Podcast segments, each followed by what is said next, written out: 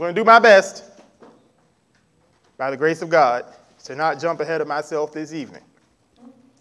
I have been meditating on the next couple of lessons. I'm going to make an attempt to, to wrap this particular portion of the teaching. We've been talking about know your enemy and the culture of the kingdom of darkness. We're going to focus on that tonight. And all things being equal, we will move forward next lesson into know your allies. Because first you know your enemy, then you got to know what you bring into the table. And I'm really excited about that because a lot of that has to do with the Holy Spirit. And I have a question. Who would like to know how to get every prayer you pray answered every time you pray it?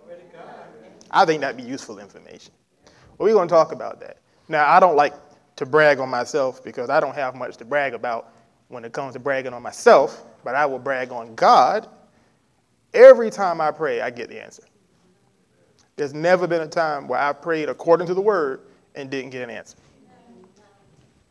Now, I will also say that sometimes I didn't like the answer. When we think of getting an answered prayer, we automatically assume that the, it's going to be the answer we want.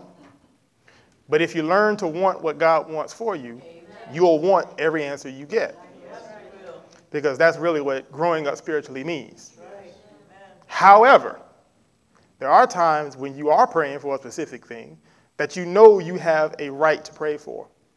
And I, I made this statement uh, several weeks ago now, where a lot of times we're praying based on our rights and not based on our authority.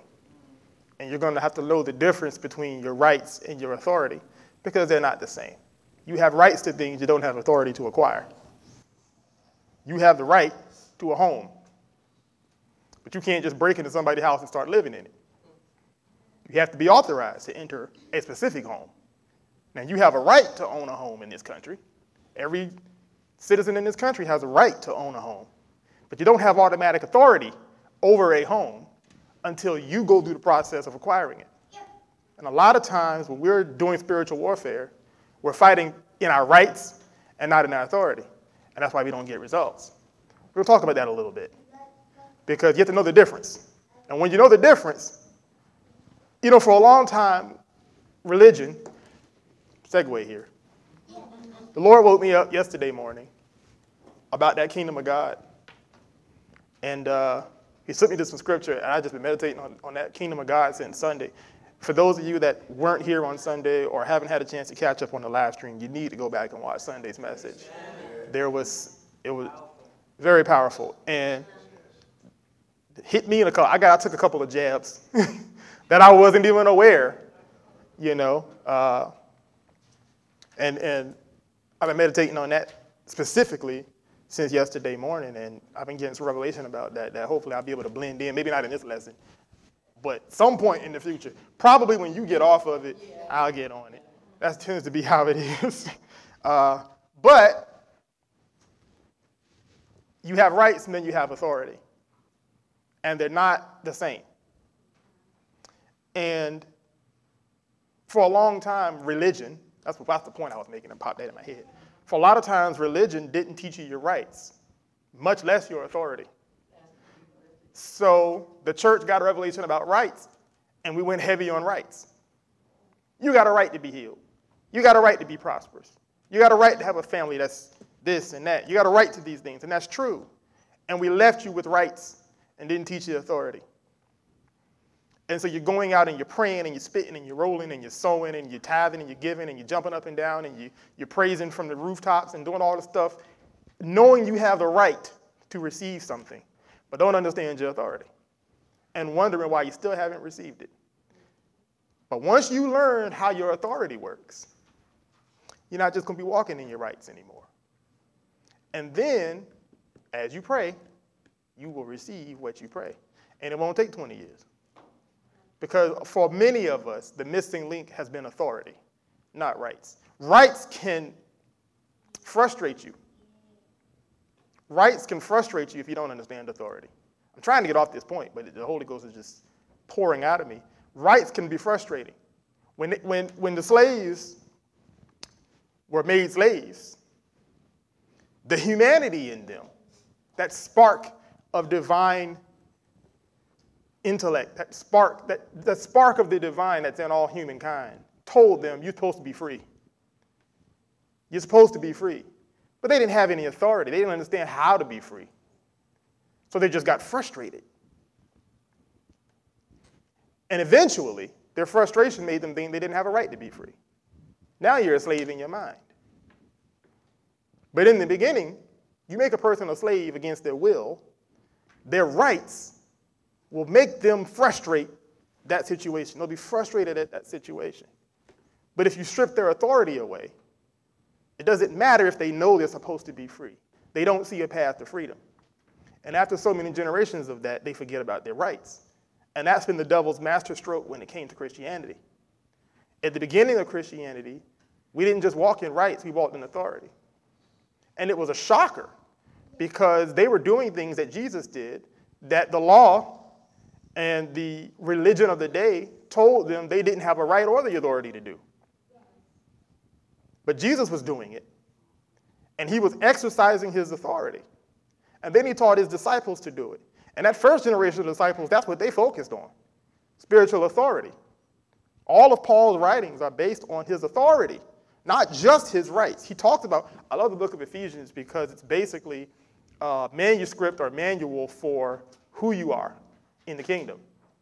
He talks very heavily about what you've been made in Christ.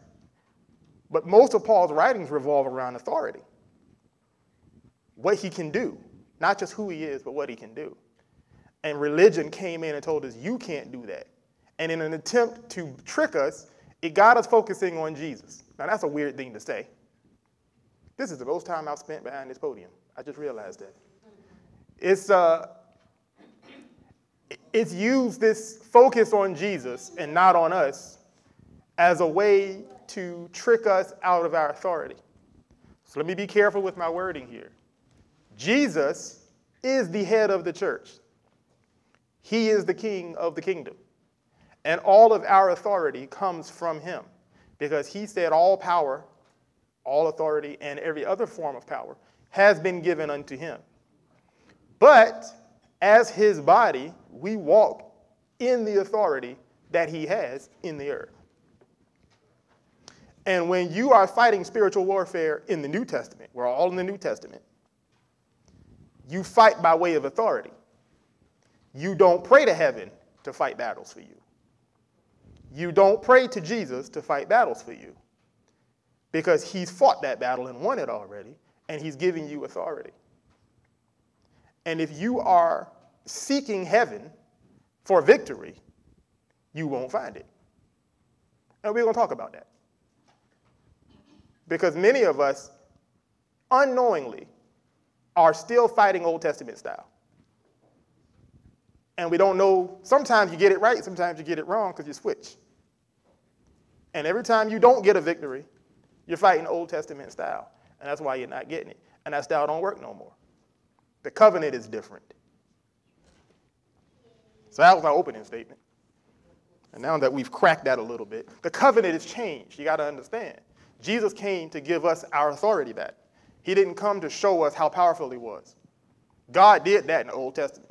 Everybody knew how powerful God was. If he was just going to show up and flex on us and then leave so that we could go call him whenever we had a problem, he didn't have to go to the cross to do that. Jesus didn't come to flex so that we would call him. He came to reveal to us the authority that belongs to us and to teach us how to walk in that authority so that when he left, we could continue in the authority he walked in It's got nothing to do with rights. It's got everything to do with authority. Where am I starting? I think I, I try to make that as simple as possible. Maybe I will end up behind this podium all night. Feel safe back here for some reason. now, when we left last week, I'm going to put some scripture on the board so that as I reference them, I don't have to keep flipping through my Bible. Yes, sir. I'm going to do my best. Don't worry about it.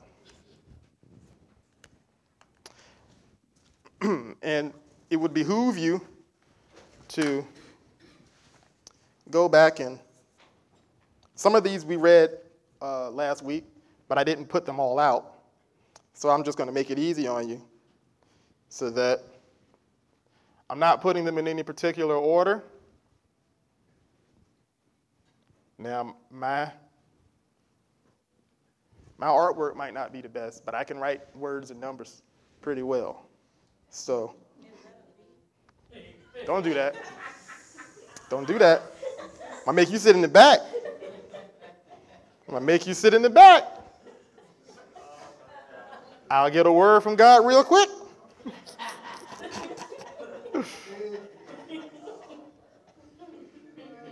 I'll get a word from God real quick. and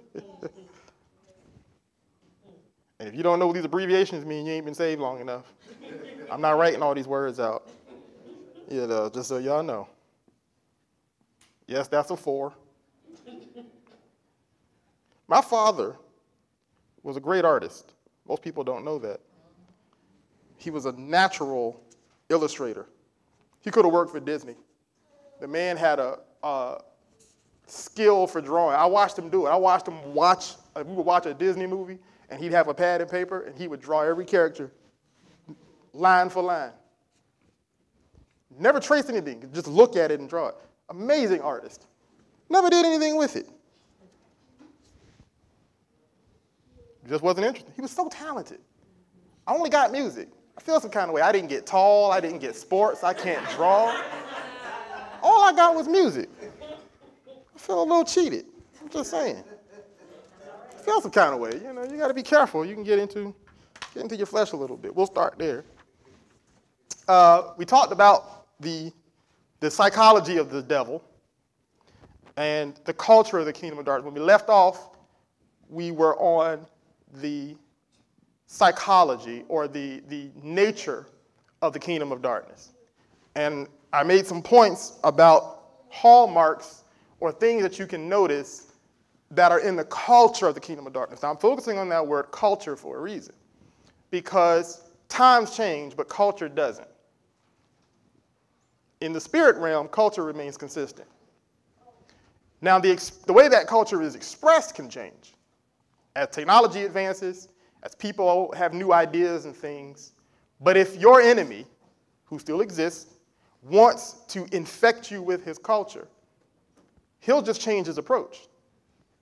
Now, in the Old Testament, the devil had power. And like I said before, none of us grew up in the Old Testament, unless you're over 2,000. So we don't know what the world looks like with the devil in power. See, you think the devil's in power now, but he's actually not. When Paul says in Ephesians 6 10 through 18, we wrestle not against flesh and blood, but against principalities, powers, rulers of the darkness of this world, against spiritual wickedness in high places, he's not telling us that the devil is in power over us. What he's telling us is that that second heaven, still has the agents of the kingdom of darkness operating because we have yet to claim it, but that's what we're wrestling for. It's not a it's not his declaration of how it should be. It was just a declaration of how it was at that point. Christianity was very young when Paul wrote that. It was not meant to be permanent. After 2,000 years, of the church being in the earth, the who runs the show should have changed more than it has. And that's sort of a, a, a that should be a convicting statement for us. Because when Jesus took office in the second heaven, or rather the third heaven, he ascended above the second heaven. And he took power over heaven number two, over the second heaven, from the devil. And he returned to us our authority over the second heaven. So everything the devil has done in, in the second heaven from that point to now is our fault, not the devil's. The devil is what he is. He'll never change. It's our fault. Because it's our responsibility to arrest those powers in the second heaven. Believe it or not, you have the authority to command them to do other things than what they do. But you don't command them. So they do what their nature compels them to do. And then we complain and we run and we hide. We cloister in our, in our cathedrals and in our homes and we clutch our Bibles close to us and we ask God to intervene as if He's going to send another Savior to beat the devil up again. And He's not. Because the devil is beat up and the devil knows he's beat up. But you act like he's not. So when you encounter a demonic situation, and we encounter them every day, we, not, we don't always recognize them, you wait for Jesus to do something. But when Jesus encountered, I'm going to get ahead of myself. You remember when Jesus got off the boat on the coast of the Gadarenes, and there was the demonic boy with all the, the legion of demons in him. And he shows up and the demons start talking. And now this guy's been hurting himself and hurting other people, and they can't hold him down, and they can't do these things, and he's he's terrorizing the entire coast. This one man full of the devil and all these demons is terrorizing this entire coast. And when they see Jesus, the demons ask Jesus a question Are you here to torment us before our time? Remember that? And Jesus does not pray to the Father concerning that situation. He, in his authority, commands the devils out of the boy. And what did the devils say? They said, Send us into the pigs. They were going to do whatever Jesus said.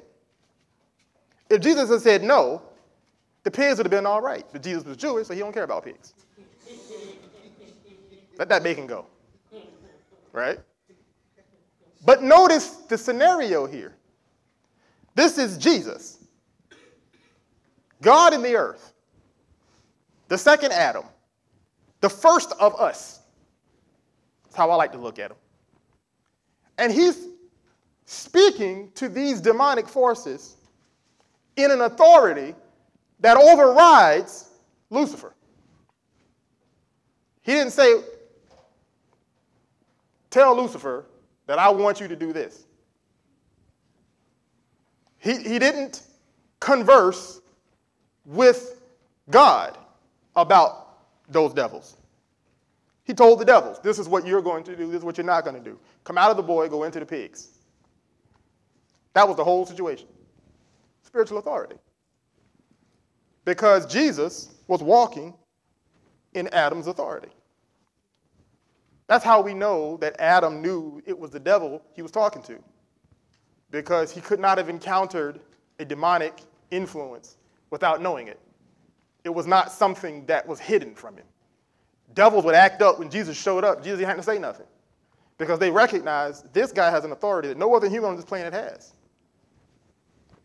Now, when we encounter a devil, we pray to Jesus. Do something about this devil, Lord. And that's why nothing happens. And you encounter demonic situations far more than you think. You got to get your head out of the movies. When you think of demonic encounters, you think of the exorcist. You see somebody rolling on the floor, floating in the midair, or all kinds of other supernatural occurrences. They're really not supernatural. That's not what supernatural means. They're actually subnatural, but that's a whole different conversation. Uh, you imagine some kind of mystical, fantastic occurrence. And you think because you may not have experienced that or run into that kind of thing, you have not encountered demonic influence. But almost everything you touch in the world outside of the church is demonically influenced. And you have the same authority over it that you have if you were to encounter a person floating in midair. You just have been so accustomed to seeing it in your culture that you don't fight it anymore. See, if I can't beat you in a fight, I've got to convince you not to fight. Because that's the only recourse. If I can't take you, I got to talk you down. And that's what the devil has been doing to the church for the last 2,000 years. He can't take us in a fight. So he talked us down. He used religion doctrines to talk us down from going on the offense against him. Because if we showed up to a demonic situation and knew that not only was it not supposed to be that way, but we were responsible for changing it, we wouldn't leave so early. We wouldn't give up so quick. We wouldn't, we wouldn't be content to change the channel and shake our head and say, well, that's just the devil on TV. That wouldn't be enough for us. Almost all of us have a breaking point. Almost all of us have a line that once the devil tries to cross that line, then we want to fight. And that's okay. But most of us have that line so far back. The devil can do so much to get to that point that by the time he gets to our line, we're fighting an army instead of one or two guys. Now, we have to know how it's supposed to be so we can know how to fix it, because it can be fixed. And as a matter of fact, it will be, because that's what Jesus is waiting on. The only thing Jesus doesn't know is when he's coming back. It's the only thing he doesn't know. He knows everything else. But the Father has kept that to himself. But he did tell Jesus this You're going to sit here at my right hand until your enemies become your footstool. Because his enemies, now, we're his feet, right? Because we're his body. You put your feet on a footstool, right? So that means Jesus is waiting for the lowest member of the church to have ascendancy over the devil. But that's what you do with a footstool. You put your lowest member on it. When the lowest of the Christians has taken his ascendancy over the devil, Jesus' work will be done, then he can come back. And Jesus took the head out. He did the hard part. And he's given us two millennia to clean up and finish what he started. Don't you want to get raptured out of here? I know I do. It's taken a while, but it's our fault. Now, he's not going to wait forever. But without getting too into the Jewish calendar and timetables and all that stuff, because that can go down, you can go down a rabbit hole that doesn't really edify you. It just makes you sound smart. I love those rabbit holes, but you have to be careful of them. but without getting too into it, the timetables move, and you can get left in the wake. Because as more and more of the church begins to wake up, the ones who aren't waking up just get left behind. Now, Jesus loves us, and He's grace, He's full of grace. So He's given so much grace to us to get as many of us to wake up and take our authority over the devil as possible. But the Father will not wait forever because this is His planet and He wants it back. This is Jesus' planet and he wants it back. He wants it back. He's done everything necessary to buy it back. But it's kind of like if you buy a car and before you take it off the lot, they tell you, oh man, we got to replace a part on it.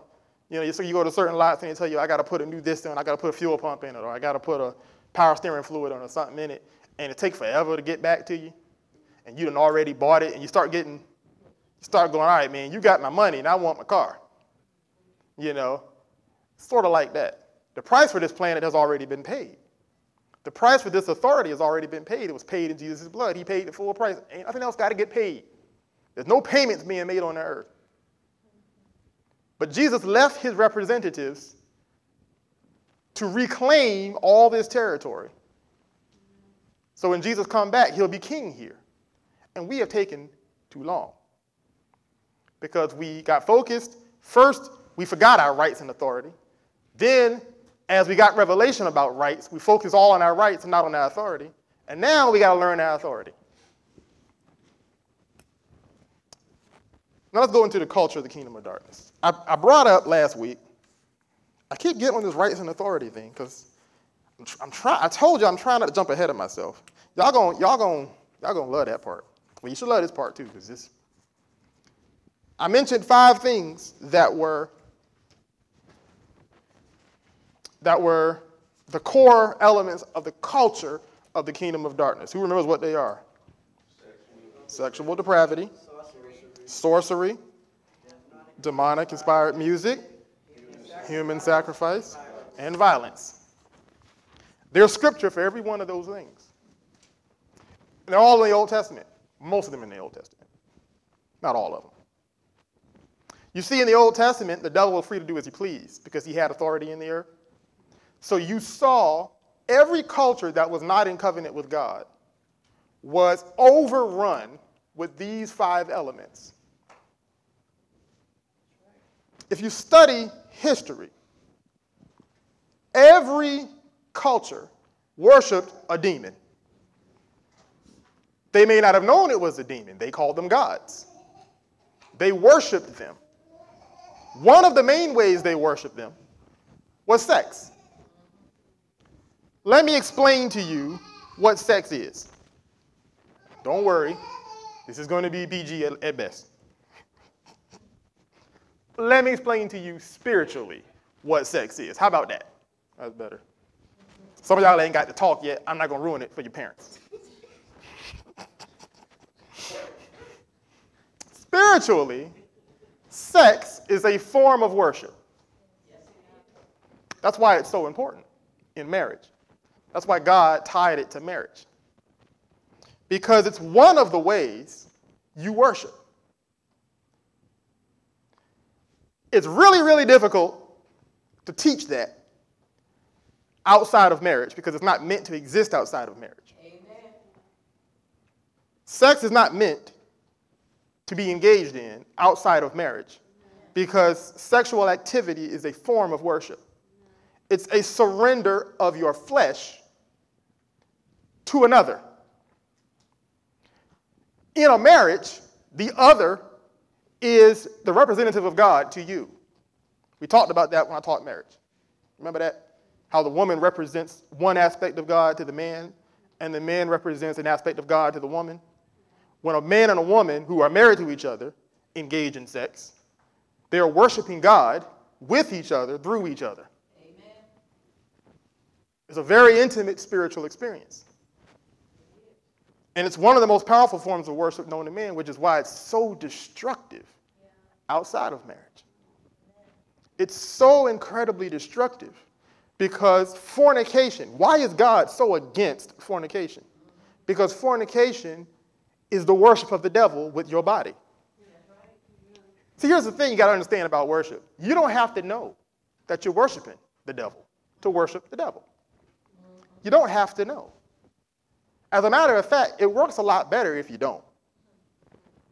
See, in the Old Testament, they performed sexual acts with each other in their temples and in their ceremonies.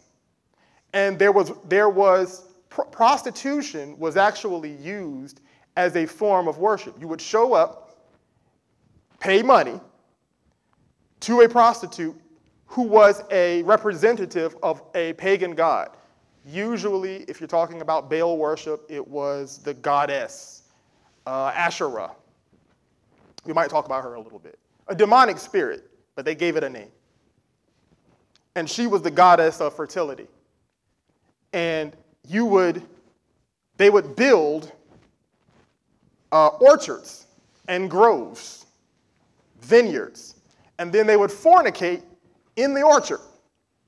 Sometimes multitudes of people all at once for days on end as worship to Asherah, the goddess of fertility. The idea was if you pleased her, you would have healthy children, you would have healthy crops, etc., etc.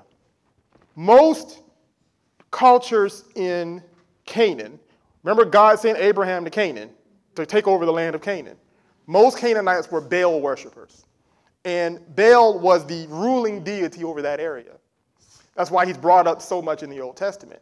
And he went by more than one name based on the region and based on what part of Baal you were trying to use. So you had Baal over the crops, and you had Baal over war, and you had Baal over children.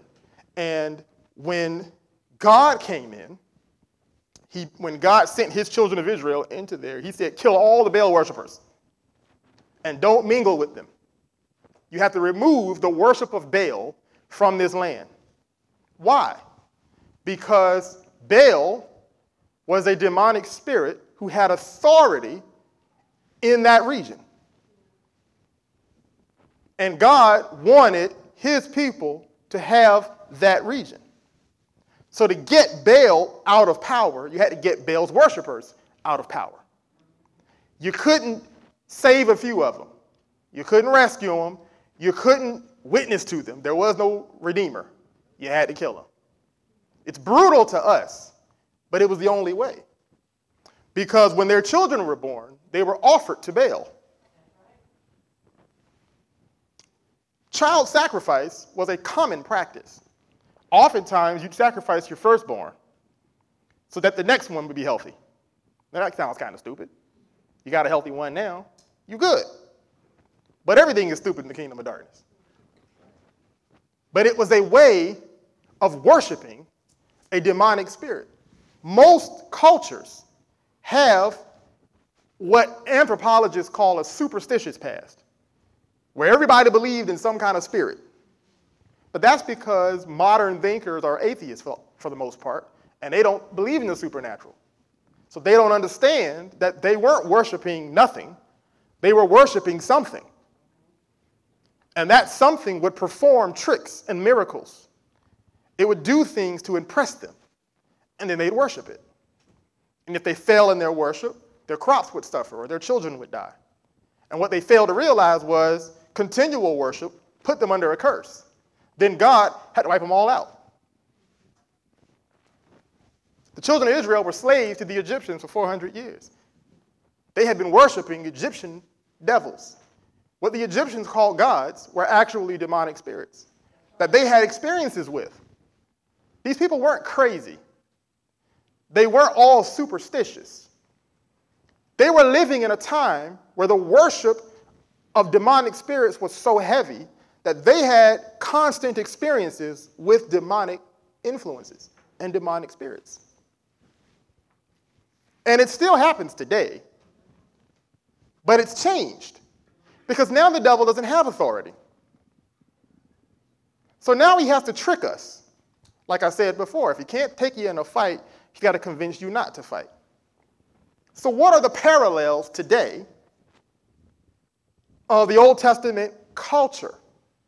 Now, you go to certain countries, they're still doing that stuff the way they did in the Old Testament. But, see, we've become so modernized in the West. We've become so cultured. We've been so Christianized. The religion of Christianity did something. That's why I'm glad Pastor Dan was on this subject, because to its credit, Christianity took out a lot of demonic influence in the world. But because the devil is tricky and sneaky, he weaseled his way into the hearts of Christian leaders at various times in history and planted religion. And what religion does is it allows you to claim Christianity and stand firmly against obvious displays of demonic power, while you allow the less obvious ones to get right by you. And you feel good knowing I'm going to heaven when I die, and the devil's just having a good time right behind you.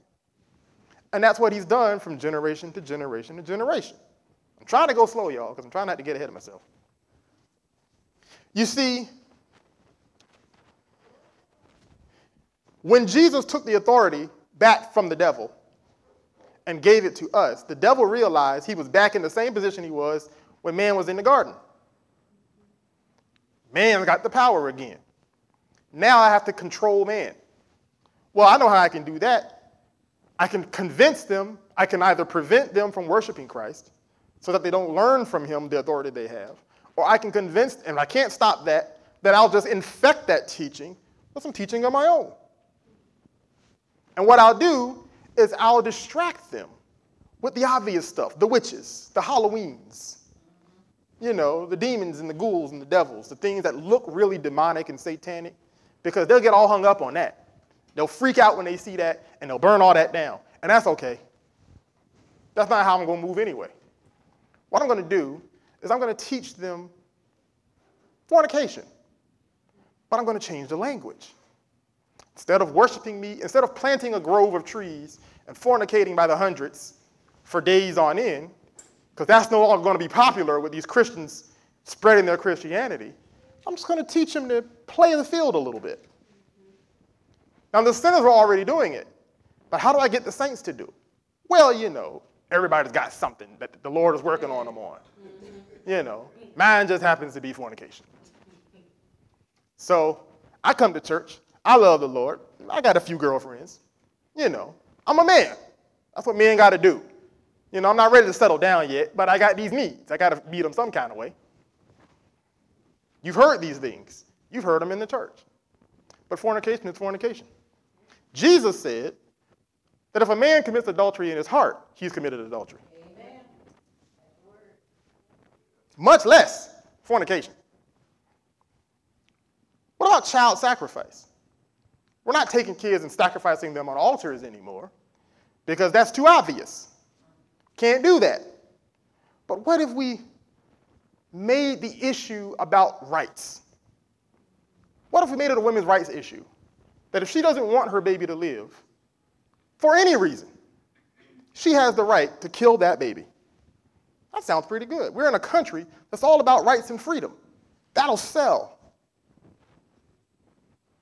Devil doesn't care what you label it. Millions of innocent babies have been sacrificed to the same spirit that they used to set children on fire. They would build an altar and set the baby on fire. Now, you go into a clinic and they cut the baby out of you and then they set it on fire. And they burn medical hazard, hazardous waste. See the, see, the culture didn't change. And you've got people in the church standing up, marching for rights, not realizing it has nothing to do with that. It's culture. You have to ask yourself what is broken in a culture where we are this comfortable yeah. with killing children? Yeah. Forget your reason. It should be such a repulsive act. Let me tell you something. You know how hard it is to execute a criminal in the United States? It's harder to execute a convicted murderer. Takes years of paperwork. We could have the guy on video murdering 20 people. He, has to, he gets a trial by jury. He gets his day in court. He gets legal representation.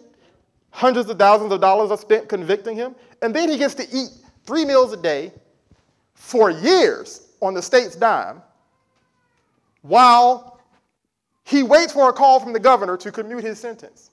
It may happen, it may not. But he'll live 20 more years after having murdered a whole bus full of children.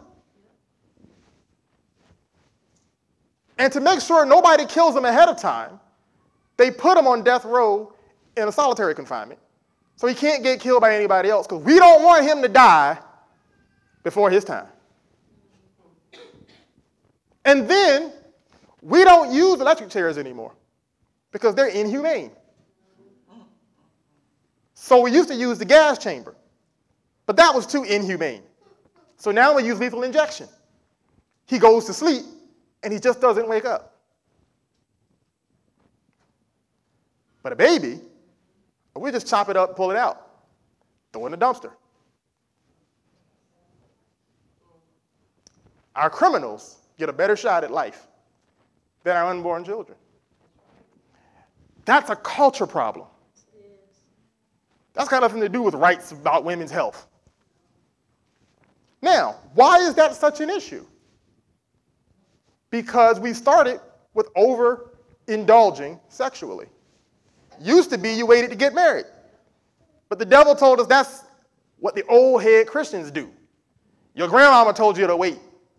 We don't want to listen to her. She's an old Christian. What does she know? And because grandma was sick and broke and didn't walk in her authority, her Christianity didn't look that attractive to you.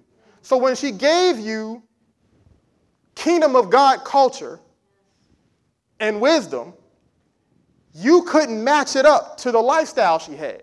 Because she rode around in an old beat up car and her husband was cheating on her. And you say, well, if Jesus ain't helping you out, I'm going to have my fun. You can do you, grandma, but I'm going to have my fun. So everybody started having fun in the 60s. Everybody started having a good time. And now you got all these babies popping up. We got to do something with them. You see, one of the acts of worship of the goddess Asherah was to fornicate to make sacrificial babies.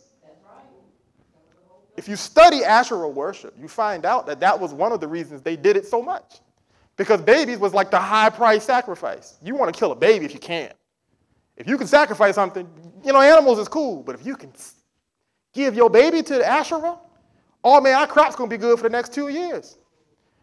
So if we don't have enough babies, we make some babies and we sacrifice them. The culture never changed in the kingdom of darkness, it just got sophisticated. We have to stand up against the culture of the kingdom of darkness. Forget the politics. Politics is a weapon that the devil has used since time immemorial to convince people that what he was doing wasn't what he was doing. Because if I can attach my politics to, if I can attach my culture to something you politically agree with, you'll agree with my culture. So when young black men in the 80s and 90s wanted to stand up against racism, which is fine, they chose drug dealers and criminals to be their role models. And instead of saying, hey, let's all go to school and make something of ourselves, they said, let's all grab a gun and shoot the first cop we see. And you have entire cities of people like that. Why is it Uh, the most popular form of music in the culture that your children are exposed to, and us now, because we, we came up in that same culture, you know, it's two or three generations deep now. Why is it that that style of music in particular is so inundated with sex, crime, violence, and drug abuse. More so than any other style of music before it. You thought rock and roll was bad, and it was because it was a gateway. I'm not talking about the style, the sound. Because one of the things that happened when the church stood up against the demonic culture that was infecting through the music, the devil told everybody, see, the church is against the music. You can't play drums in the church, but you like drums. Well, you can play drums in the club, so go to the club. And while you're in the club enjoying the drums, we're going to introduce you to sex, drugs, and violence. You came for the drums, but you're going to stay for the culture. And the church wouldn't let you play drums. So the devil said, see? And the devil told the church, don't let them play drums in here. Because the Bible didn't tell you that. They play drums in the Bible. But the devil told the church, don't let them play nothing but old organs and hymns. Because that's what God likes. The devil told the church that, and the church listened to him. Then the devil went and told the kids, see how boring church is? But I got something for you. So the kids said, I ain't going to church because y'all don't have no drums.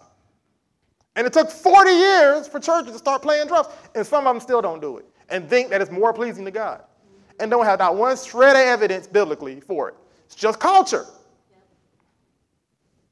But what it did was it took the church out of the equation when the devil wanted to talk to your kids. Amen. And the people talking to your kids were drug dealers, rapists, whoremongers, whores. Never seen so much depravity I'm in the music business. It is one of the most depraved cultures on the planet. And it's legal and it's public. It's on primetime television now. You can be so naked.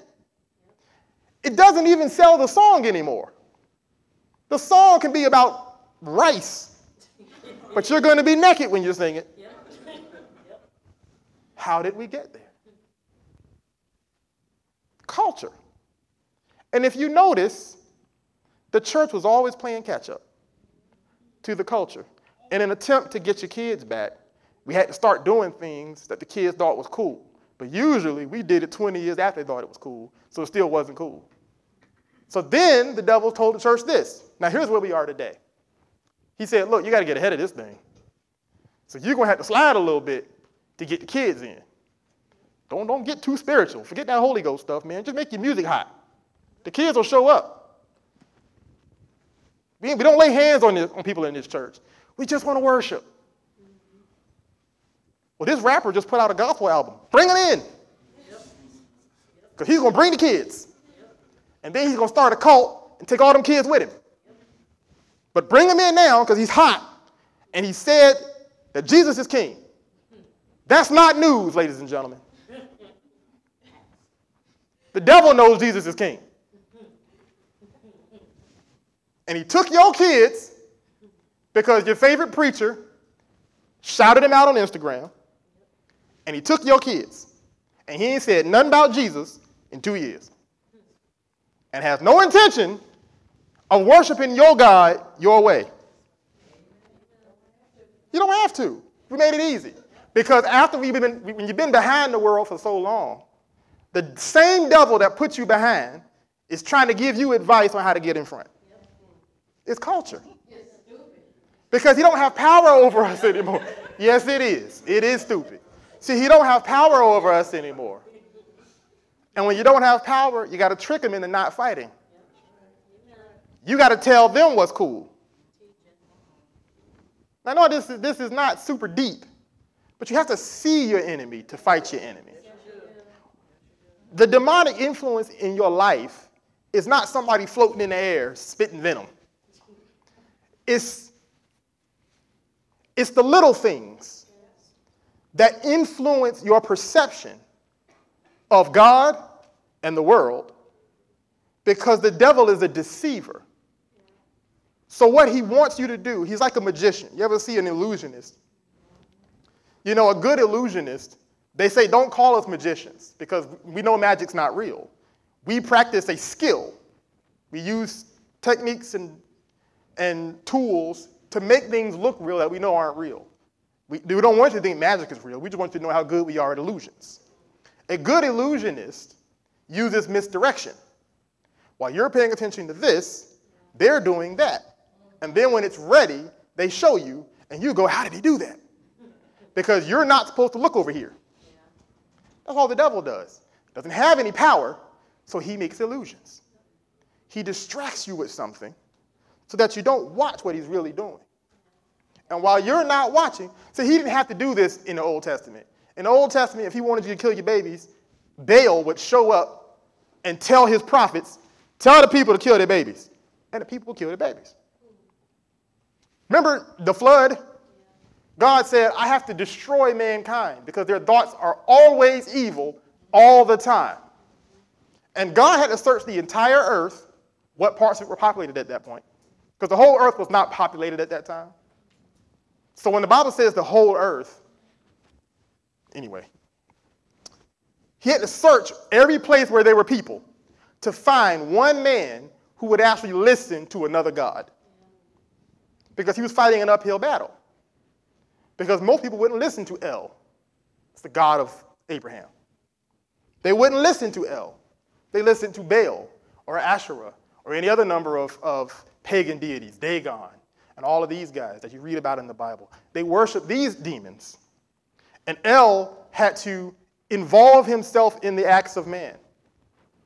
And he had to find one guy among all the people who would just do what he said to preserve mankind. Noah was not perfect the way we think of perfect. He wasn't saved, he wasn't born again, but he was willing to do what God instructed him to do.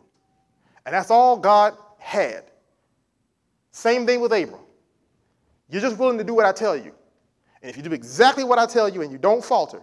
Remember when God said, Now I know you'll give your children back to me? You know why that was so important? because nobody else would give their children to El. You see, God is the God above all gods. But in the Old Testament, he was just another God to most people.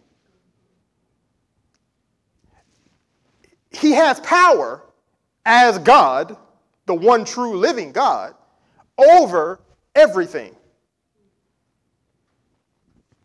But his authority in the Old Testament had to be invited in by someone rejecting the worship of another God. Because there were other gods. See, God is the God above all gods.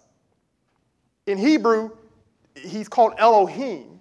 They pluralize his name to signify his dominance. He's, he's, he's one being in three persons, but he's also the greatest of all beings. So he's pluralized twice for both reasons in Hebrew. We talked about that last week. But Elohim, the God above all gods, had to prove he was God above all gods. Every time he had to involve a person.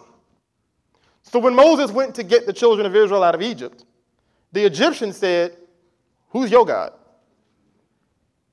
And God had to do a miracle. He had to perform a wonder that the other gods couldn't beat. Am I out of time? You got to be kidding me. Give me three more minutes and I'll. I'll wrap this up some kind of way. I promise you that. He had to prove who he was. When he came to Moses, Moses said, What's your name? What do I, what do I tell? Because all their gods got names. And I have to give them a name. And what are you going to give me to show them that you're a real God too? Because you ain't supernatural wasn't spectacular. The gods battled each other for supremacy because demons don't like each other, they don't cooperate well. So if I'm going to convince Pharaoh that you're the God to listen to, what are you going to do to prove it? He said, Take the stick, go in there with the stick, I'll do the rest. And that's what Moses did. And 10 times, Moses did something with the stick that the Egyptian gods couldn't overcome. And finally, Pharaoh said, Your God's better than our gods. Y'all can go. But God had to do all that work. Now, when Jesus showed up, he had to do all that. Jesus say, Move, demon, get out the boy, go in the pigs. Yes, sir. That was it. Because Jesus had authority. God had power. But the authority in that second heaven, he had to deal with that because that structure, he created that structure. Man gave it over to the devil. So God had to work real hard. Why it took so long? Because he had to find somebody who would invite him in so he could do what he could do. Now, the devil wouldn't stand up to God. He's dumb, but he ain't stupid. He don't have the, the facility to stand up to God directly. But when it came to what happened to the destiny of man, it was a war in the heavenlies over the destiny of this planet. And God had to stake his claim in a man, and he had to find a man. And when he found Abraham, he finally found a man he could make a covenant with. So he made a covenant with Abraham, and then he did everything in his power to maintain that covenant. He established a law, he established tithing, he established anything to find a man. And we're going to go next week over the invocations of the name of God in men in the Old Testament. Because he would put his name on people to keep the thoughts of the people alive. You see the name of God in a lot of Old Testament people. There's a reason for that. It's not coincidental. God had to work very hard. So when you don't walk in your authority, and I'm done, you are spitting in the face of 4,000 years of God Himself working to keep himself involved in this planet through a war, and then you're spitting in the face of a man named Jesus who poured his own blood out to give you back your authority. You don't have the right to let this world look the way it looks. You don't have the right. And you will be called to answer for it. You think your judgment is going to be on whether you sinned or not. It isn't. You're not being judged on your sin because you're sinless. When you stand before God, it will not be what did you do with your life, as in, did you cheat on your wife, or did you cheat on your taxes, or did you cheat on that test? That's not what you will be judged on. You will be judged on what you did with the authority God gave you. And it's time for the church to wake up because that's the work. Amen?